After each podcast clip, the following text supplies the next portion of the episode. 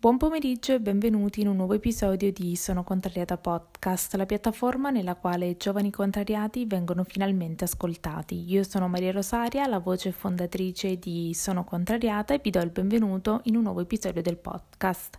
L'ospite di oggi è un ospite speciale perché non è altro che uno di voi, quindi un fedele ascoltatore di Sono Contrariata Podcast. E io sono felicissima di aver avuto l'onore di intervistare Ilaria che ci ha parlato non solo di sé ma anche del suo lavoro, ovvero ci ha parlato di wine hospitality, di cosa si tratta, come è venuta a conoscenza di questa professione e vi assicuro che vi svelerà tantissimi segreti riguardo uno dei settori più importanti non solo per il turismo italiano ma per quello mondiale.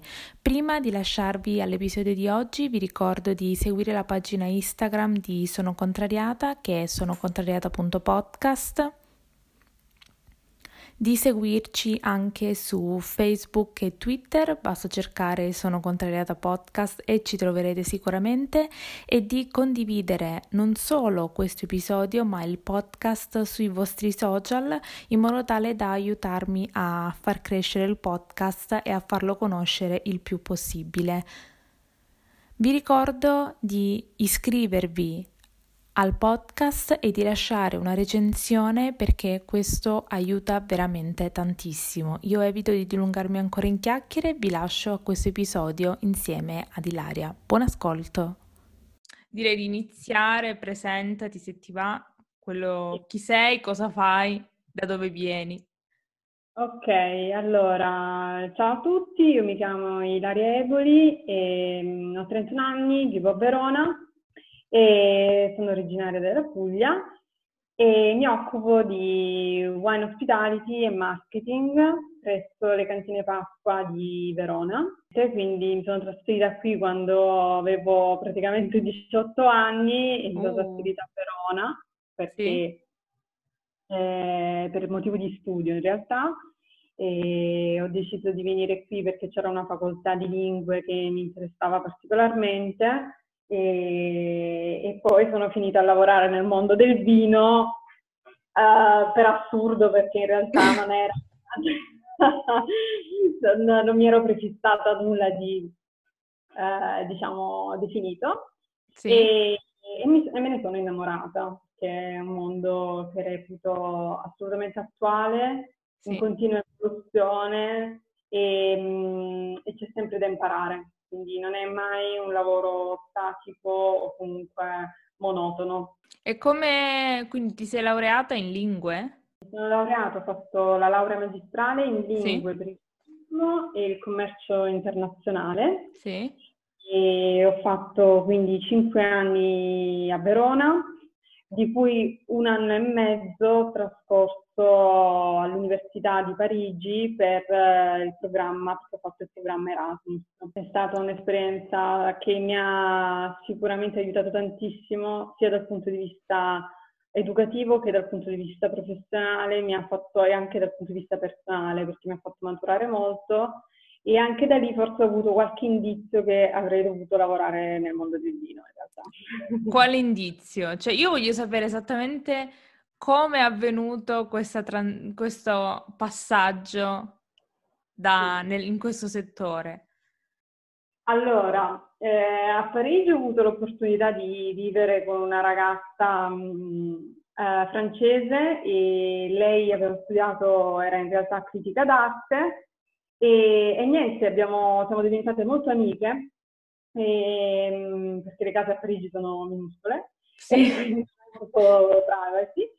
E abbiamo deciso quindi, lei mi invitava molto spesso a delle mostre d'arte che però avvenivano in uh, spazi dedicati della, della, città, proprio delle mostre, quindi non musei, eccetera, e quindi lì si organizzavano dei, dei vernissage.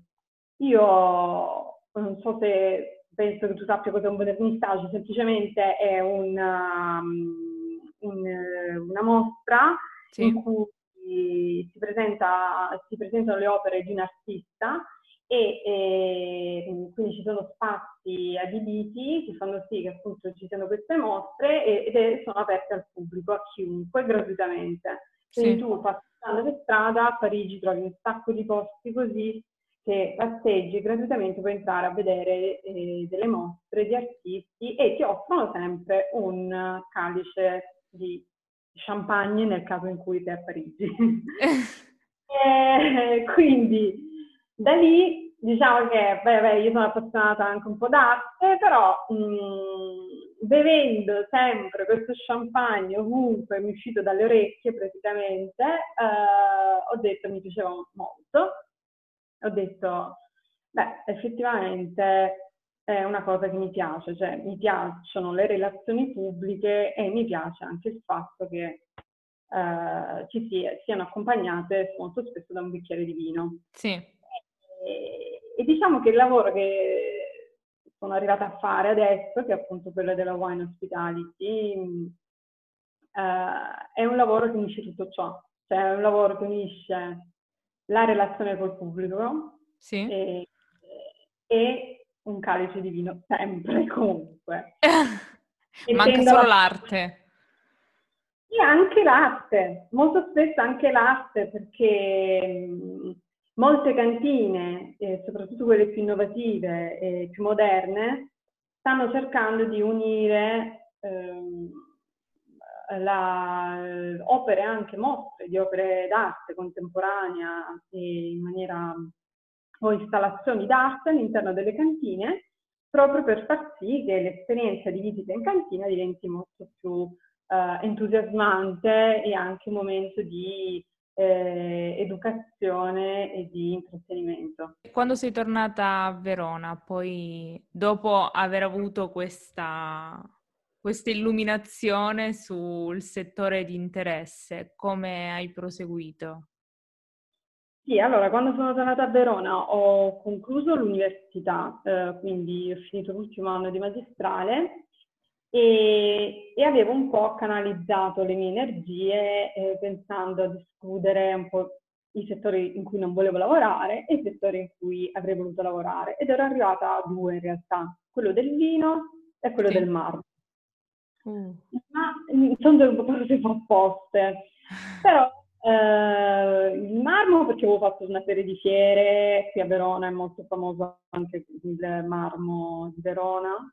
Sì. E, e mi era molto piaciuto eh, perché anche quello è un ambito abbastanza lussuoso, eccetera, e io ho detto, beh, perché non provarci? Poi ho sentito che era un settore abbastanza in crisi e ho detto, beh no, allora torniamo alla scelta iniziale, quella del vino, perché eh, il vino qui a Verona è, è sinonimo di, di, tradizione e di accoglienza, cioè sì. a differenza del, dei posti del sud, al sud magari accogliamo una persona con un piatto di polpette, sì. io lo accolgo con un calice di vino per farla proprio maniera terra terra. È come accoglie, cioè uno strumento per entrare in contatto proprio con le persone e anche con la loro intimità. Siccome ci sono un sacco, veramente centinaia di cantine qui in Valpolicella, sì, io ci sono stata quest'anno, prima. Ah, no. stata? Bellissimo, ti è piaciuto? Mi è piaciuto tanto perché ah, io e la mia amica abbiamo da poco, non da poco, da un paio d'anni iniziato questa sorta di viaggi verso le cantine e poi ci, in base alle cantine che scegliamo, poi decidiamo il resto, cosa vedere. Però prima, prima il vino e poi il turismo per noi. Vedi? Ma tu fai parte proprio della categoria dei nuovi turisti, ovvero coloro che quando vanno in vacanza decidono esattamente le località che vogliono visitare, sì. oltre alle bellezze naturalistiche, al secondo posto rientrano praticamente i piaceri enogastronomici. Quindi Uh, il turista adesso, anche se tu non sei appassionato, mettiamo che tu non sei appassionata di vino o comunque non ne capisci niente, o sei un'esperta. Stai parlando comunque... proprio con me, perché la mia amica che è esperta e io dico solo, mm, sì, mi piace, mm, no, no, questo non mi piace.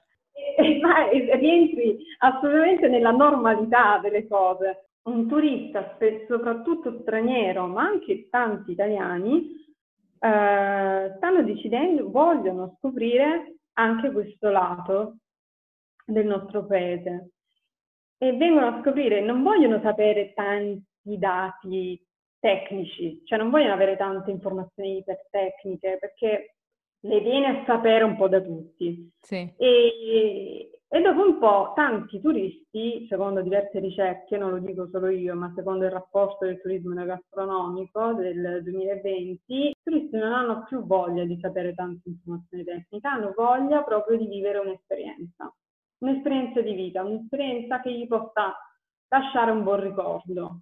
Da mm, quando andiamo a visitare le cantine è sempre stato, cioè è sempre stato così la spiegazione è sempre stata simile, tralasciando magari alcuni dettagli che cambiano in base alla cantina, se a conduzione familiare oppure se è una cantina un po' più grande, però alla, di tutto quello della visita, almeno personalmente, resta veramente poco. È la testimonianza che eh, molte cantine, specialmente questo però è, eh, si rileva pre- prevalentemente in Italia questa situazione di avere delle, dei tour molto simili, molto uh, uguali, abbastanza, tra virgolette, noiosi molto spesso.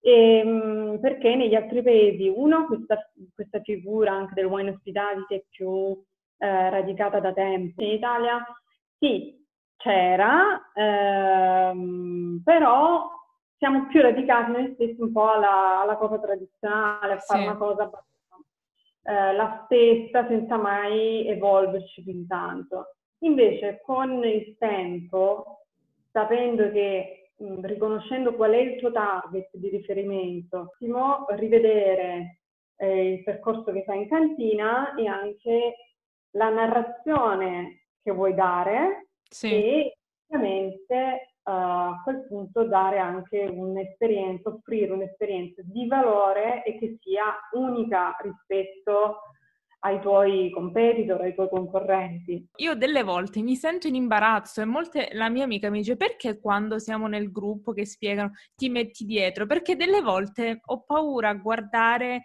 negli occhi la persona che parla e ho paura che lui veda nel mio sguardo il vuoto, perché mi perdo perché più informazioni dai senza magari far provare nella pratica una cosa, meno uno ha ben presente cosa sta facendo, cosa sta seguendo. Ma sai perché poi? Perché delle volte magari capita che ci siano più gruppi in una stessa stanza e vedere, anzi sentire che, quel, che non c'è niente di personale, perché ogni gruppo è come se ave- avesse le cuffie perché dicono sempre la stessa cosa. Hai capito bene, è proprio quello a cui volevo arrivare. Hai detto una parola molto importante, cioè quella della, quando hai detto non c'è personalizzazione.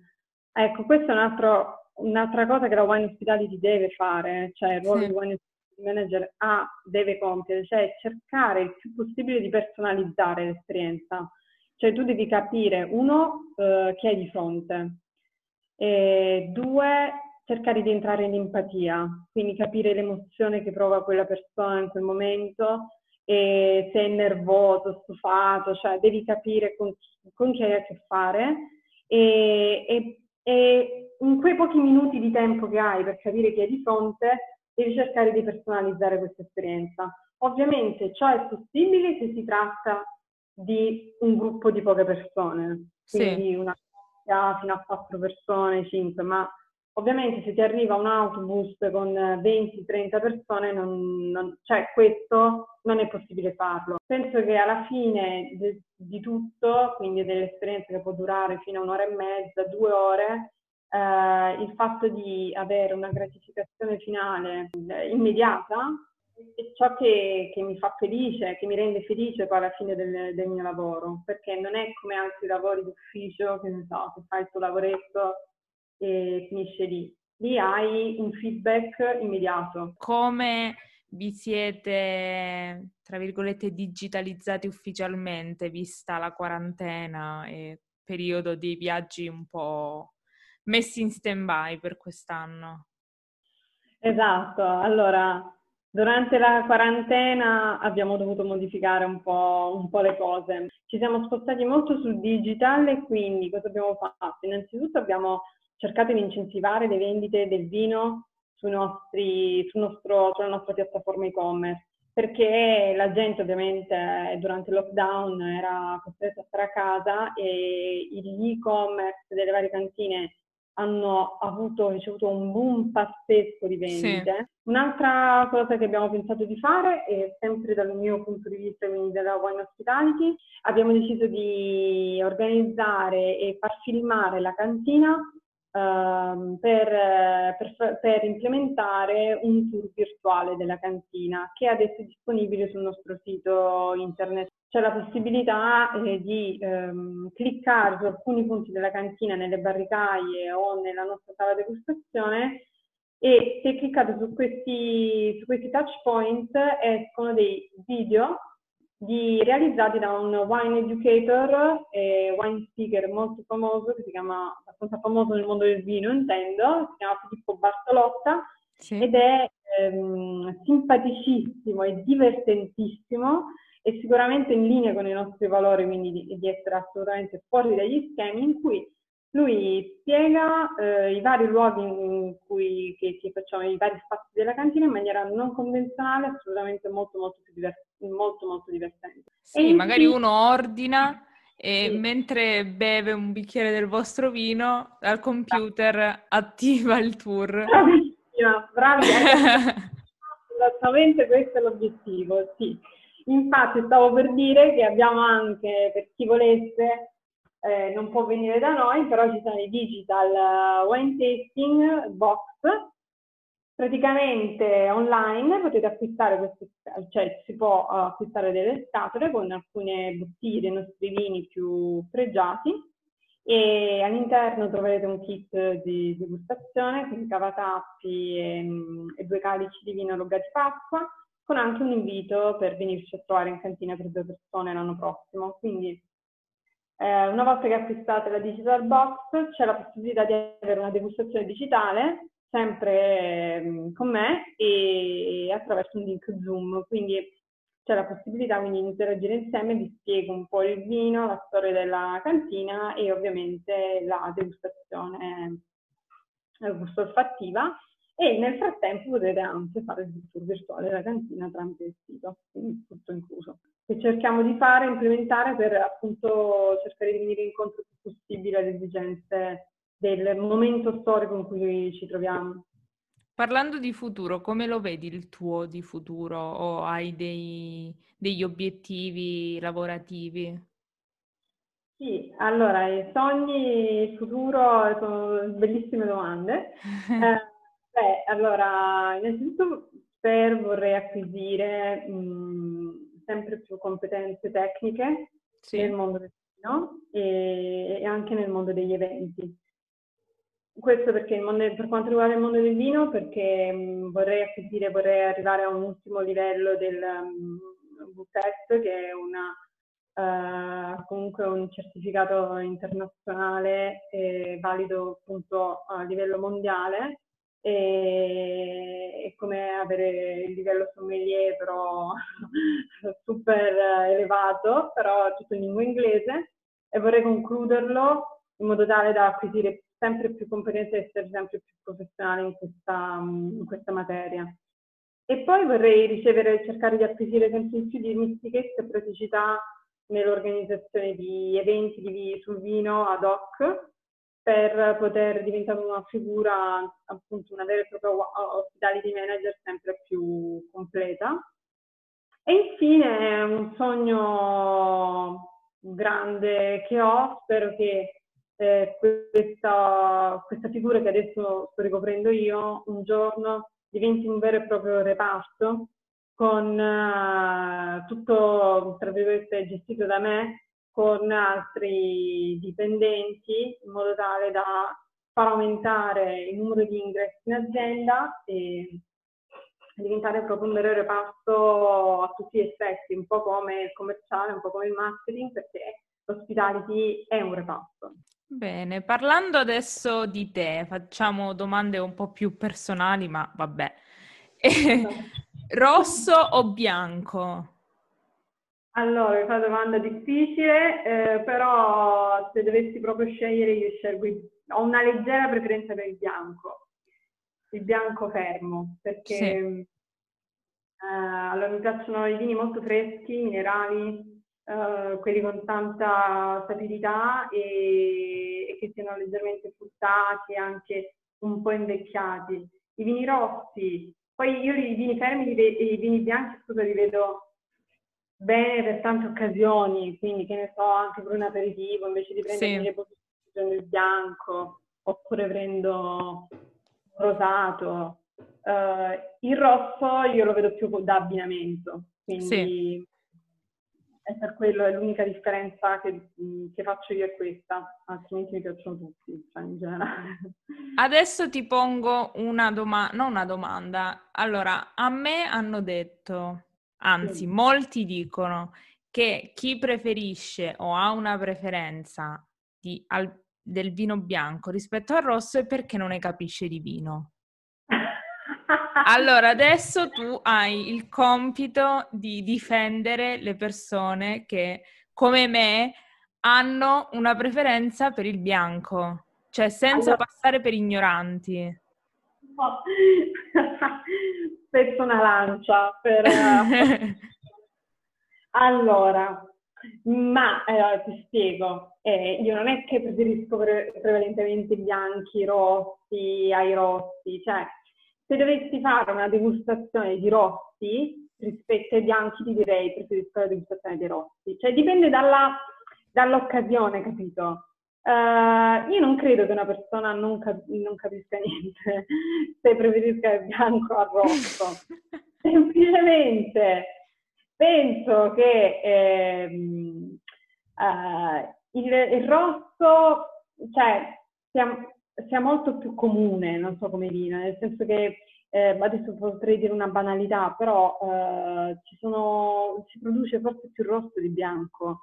Quindi tu praticamente hai così tanta scelta, ti capita così spesso di bere vino rosso, che quella volta che bevi quel vino bianco ti sembra quasi una novità. Io la vedo così, non so come dire, te lo, te lo dico terra terra. Però attualmente, proprio in questo periodo, stiamo facendo un sacco di degustazioni di vino bianco e, e ci sono de- anche delle sperimentazioni sul vino bianco adesso attualmente ne fanno di diverse tipologie, non è più il vino bianco che abbiamo noi nella nostra immaginazione, bianco, fe- eh, fermo, piatto, da bere così velocemente, un sorso e via. No, io parlo di quei vini bianchi che attualmente stanno ricevendo, sono, sono molto in auge in alcune zone del mondo, soprattutto nelle zone che, che vengono considerate come il nuovo mondo, come ad esempio la Nuova Zelanda, o che ne so, il Sudafrica, e, ehm, che hanno dei vini bianchi eccezionali di estrema qualità. Ad esempio, io adoro il Sauvignon Blanc della Nuova Zelanda. Cioè, però sono gusti personali. Chi dice che non ne capisce niente di perché gli piace il vino bianco per il rosso, mh, mm, non so, dipende da qualunquismi. Da fonte. cioè magari è la massa che dice questo, capito? Esatto. Invece eh, chiedere a un esperto se la pensa davvero così. E se potessi berne solo uno, solo una, un vino, quale sceglieresti? Eh, domanda anche questa difficile. Questo è impossibile. Impossibile. Ti ho detto io che preferisco bianchi, sì. bianchi e rosati. Eh, ti direi tra questi, non ti dico la cantina in particolare, ma ti dico appunto Sauvignon Blanc Nuova Zelanda e tra i rosati che ho provato che mi sono piaciuti di più il Rosé Miraval che è molto commerciale, eh? non prendetemi con le pinze, di, di Brad Pitt e Angelina Jolie, lo potete trovare ovunque. I rosati adesso li trovo ottimi, da anche lì, anche come aperitivo. Quindi invece di aprire la bollicina mi prendo un rosato, fresco, minerale, eh, sapido, che va bene per molte occasioni e io trovo che sia un, un vino eccezionale, che non è né troppo leggero né troppo forte può andare bene in qualsiasi occasione, quindi per questo mi piacciono questi vini. Concludendo con la mia domanda ormai famosissima, non so per chi, però per me, migliore e peggiore acquisto della quarantena. Allora, davvero, questo ho avuto difficoltà a rispondere. Cioè, eh. non un cattivo acquisto della, della quarantena. Cioè, ho, tu, ho acquistato, mi sono fermata più sull'acquisto di vini italiani, in particolare della Toscana, perché volevo esplorare quella zona lì, quindi zona Bolgheri antiplastico. Devo dire che mi hanno tutti stupito in modo positivo, positivamente. Mm. Quindi non ho proprio alcuna, davvero, mm, non saprei cosa dirti di acquisto cattivo. Sono andata sul sicuro, davvero. Beh, beh, direi. Poi ci sono delle zone che vorrei esplorare di più, che conosco ancora eh, relativamente, tipo i vini siciliani, magari dell'Etna, dell'Etna oppure i pugliesi. Quest'anno ho fatto una full immersion in Puglia di vini rosati sono fantastici, dal primitivo rosé per esempio è qualcosa di eccezionale. Poi ci sono i vini che vorrei tanto esplorare di più e conoscere, approfondire del Piemonte. Dove possono trovarti? su dove vi possono trovare in generale come cantina sui social? Certo, grazie. Allora, eh, ci potete trovare su Instagram con um, eh, il nostro nome è Pasqua Wines poi ci potete trovare su Facebook, Pasqua Italian Wines, e mm, invece e ovviamente sul nostro sito internet www.pasqua.it. È stato un piacere soprattutto perché ho scoperto una, una cosa che una professione che non conoscevo. Sai qual è la cosa che più mi ha colpito parlando con te? Che si dà per scontato che il vino lo possano apprezzare solo persone un po' più grandi. esatto, esatto. E in realtà eh, non è detto e comunque è bello che anche voi che siete dall'altro lato vi approcciate alle nuove generazioni togliendo questi stigma di mezzo hai spiegato so- benissimo quella che è la tua professione, quali sono le caratteristiche e quali sono i valori aggiunti che porti a, nel tuo lavoro. E, ehm, e poi hai fatto conoscere un aspetto, soprattutto per chi è appassionato, che non è da poco, perché comunque l'ospitalità in generale, comunque il servizio al cliente è un valore aggiuntivo, però ci sono quelle cose che non, non ci pensi nemmeno perché non sei abituato e quindi sì. dici ma cosa mai può aggiungersi di più a quello che già fanno, cioè ti portano a vedere, cioè secondo me io prima di parlare con te ero convinta che portarti a vedere la vigna da vicino, farti vedere le botti o comunque i macchinari che utilizzano fosse già una cosa abbastanza intima, perché fai entrare le persone in quello che è a contatto con il tuo lavoro.